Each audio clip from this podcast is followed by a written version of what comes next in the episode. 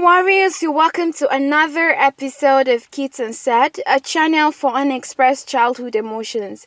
My name is Ochanya D. Empress. Today, I'd love to share my thoughts on comparison childhood. No matter how old you are, no one ever feels good about being compared to another. Growing up, it was not unusual for my parents to compare us. And I'm sure a lot of persons can relate to this. I still feel most parents intend to motivate their kids when they make comparisons here, but the approach is almost always bad. The timing too is what gets to me most. It's like the wait for moment when you lift a left foot to dish it to you.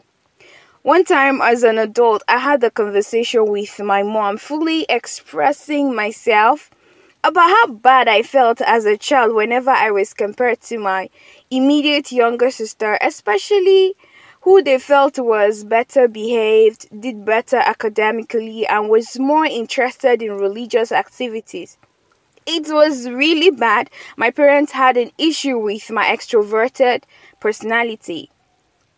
You know, every child would naturally be happy when they are complimented by their parents for something they did well. I totally understand that parents want to fan to flame the competitiveness in their kids so they can achieve more. But when the approach is wrong, it only result in resentment and maybe poor self esteem. Currently in Nigeria, the internet is saturated with sad news of teenagers killing for money rituals. A young boy of 14 killing to make money to impress his friends? What exactly is going on? Blame it on peer pressure, negative influence of social media, greed. But I tell you one thing at the root of all this is the need to impress, which of course stems from comparison.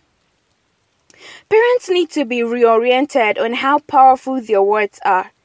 As a parent, you legit need to know the point your words can drive your child to. Most of the kids you compare your children to are so terrible you have no idea. Comparison shouldn't even be a driving force for encouragement.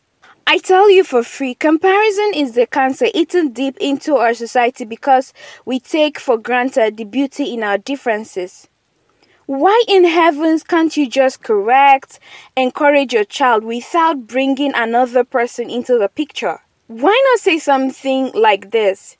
Baby girl, you have the capacity to do better than this academically because you do so well in sports. Rather, most parents would tilt more into say, Does David have two heads for topping the class?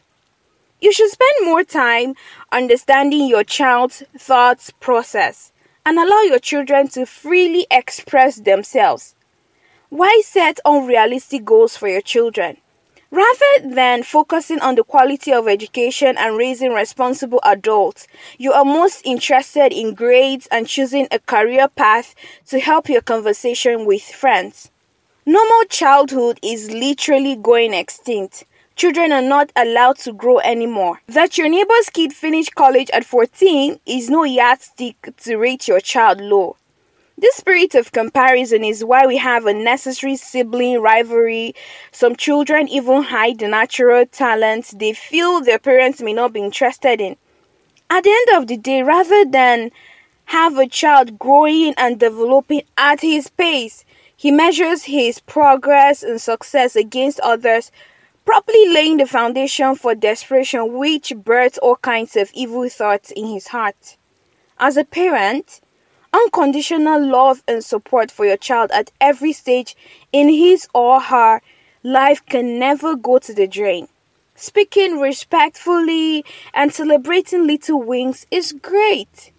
It is okay to dream big for your children, but please set realistic goals in line with their area of strength your child's weaknesses doesn't have to come up in family meetings. Rather than compare, cooperate with your child. Thank you for listening to this episode of Kids Unsaid. I hope that you have learned something.